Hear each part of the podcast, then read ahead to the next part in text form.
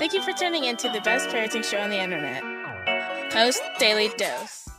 Hey, good evening, Facebook family. Welcome to another episode of Post Daily Dose with me, your trusted parenting advisor, faithful guide and servant on the healing journey. What's my name? Big Papa Bryan Post. Hope everyone is doing fantastic on this manic Monday. As you can see, I am in full on fall festivities. The leaves are falling around my face, and it's looking like Thanksgiving as I talk to you guys right now just thought I'd do something a little goofy with the whole uh, mask thing. It's just like, uh, why not?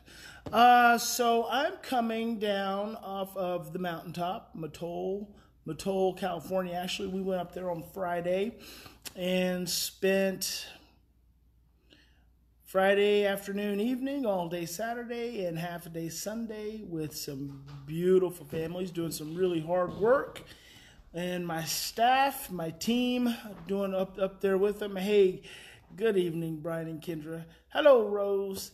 And um, it was a great healing healing time, and I think everyone's pretty tired. I'm actually pretty tired, but I have a lecture to give tonight in Crescent City at 5:30. So, to be getting ready for that. So, I thought I'd give you guys something light this evening for Monday, a little light viewing.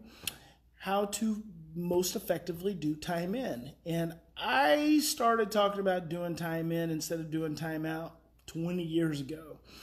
And um, it just kind of came to me really is when I was working at a residential, I was running a residential facility in Canada and was working with one of the little FASD boys and he was acting out at a playground one day and I remember calling his name and he he was known for running away and he was you know started he moved to the other side of the playground and he was pacing like he was going to run. And of course, I don't believe in chasing kids, so I stayed where I was. And he kept, you know, kept looking at me, and he's walking around. He's he was he, I knew he wanted to take off. He was walking around, but I wasn't increasing the threat. And so what happened is that he, as he kept looking at me, and I kept looking at him, smiling, and I'd, I'd wave. And after I did that a few times, I just did this and waved him over to me. And sooner, sooner, sooner than later, he um, actually started walking back towards me, and he was kicking sand and he was cussing the whole way through the other little kids as he came over um, beside me. And I said, "Buddy, you know, I'm I'm sorry I put you in a position to feel so stressed. I just need you to hang out here with me for a little bit. You're not in any trouble. I just want to make sure you're feeling okay." And uh, he sat there beside me and he sat there and started talking and talking and we were just chatting. And I said, you know, if you want to go back and play, you can. He said, no, I'm good. And he sat there literally for probably the better part of 15 minutes until it was time for us to go. This is an eight year old kid. His name was Tyler at the time. Um, and so as we were walking away, I, I, just said to him again, I said, I'm sorry for setting you up to, to get so stressed. And he said, Oh, it's okay. I forgive you, which was pretty cool. But uh, it just made me think that instead of doing time out with kids, what they need most effectively is time in. And it's funny that we still are doing, you know, therapists are still recommending things like one, two, three magic. What time in does for a child, and there's a couple ways that you, hey there, Lisa, there's a couple ways that you can engage. So not all children will come over and sit beside you, right? Not all children will come in the kitchen and help you with the dishes or help you cook or set the table. Those are all ways you can do time in. Having a child come and fold the clothes with you, have them go for a walk with you. That's all time in. The essence of time in is that you are using your adult regulated ability to regulate your child's brain. And the reason they are acting out is because they're stressed out. And I can't I can't underscore that enough. The reason a child the reason a child is acting out is because he's stressed out. If he's stressed out and he's acting out, that means he's gone outside of his window of tolerance for his ability to regulate his emotions. So it's almost a perfectly acceptable um, pattern when you look at it as going outside of your ability to regulate yourself. And when we give children time out, which is a form of isolation, it is expecting them to self regulate. Well, the reason they're in the position that they're in to begin with is because they can't effectively self regulate. It's our responsibility. Oh, these leaves are really falling, aren't they? It's our responsibility to help the children, and I don't, I don't know how to even get this thing off anymore. Um, it's it's our let's see let me see. Oh, I don't want to mess up anything. Oh, now I can switch. Well, let's switch to this one. Hey, there we go. I like that one too. Ooh, that's kind of sexy. It's our responsibility to help our children self regulate. So important.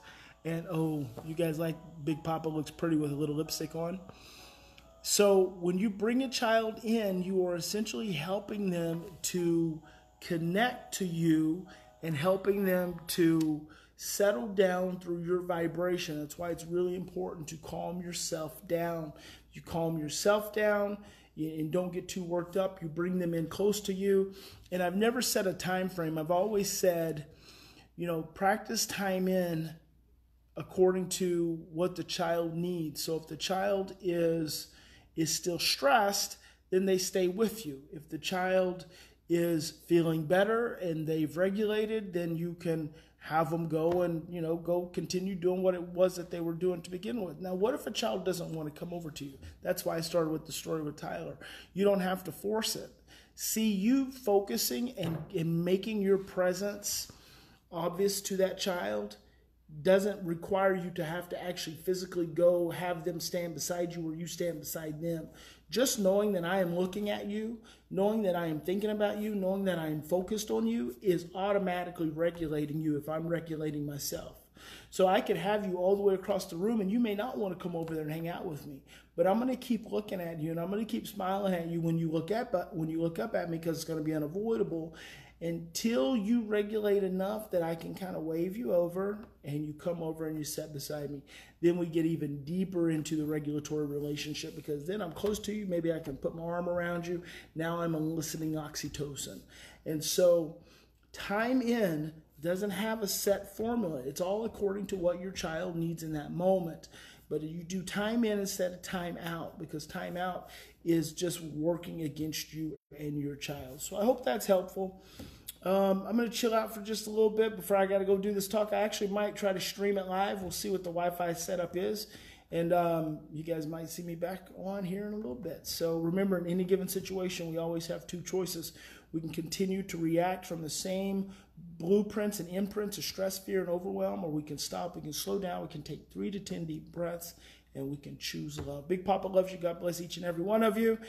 Might see you later on here in a bit. And if not, I'll see you tomorrow. Good night, everyone.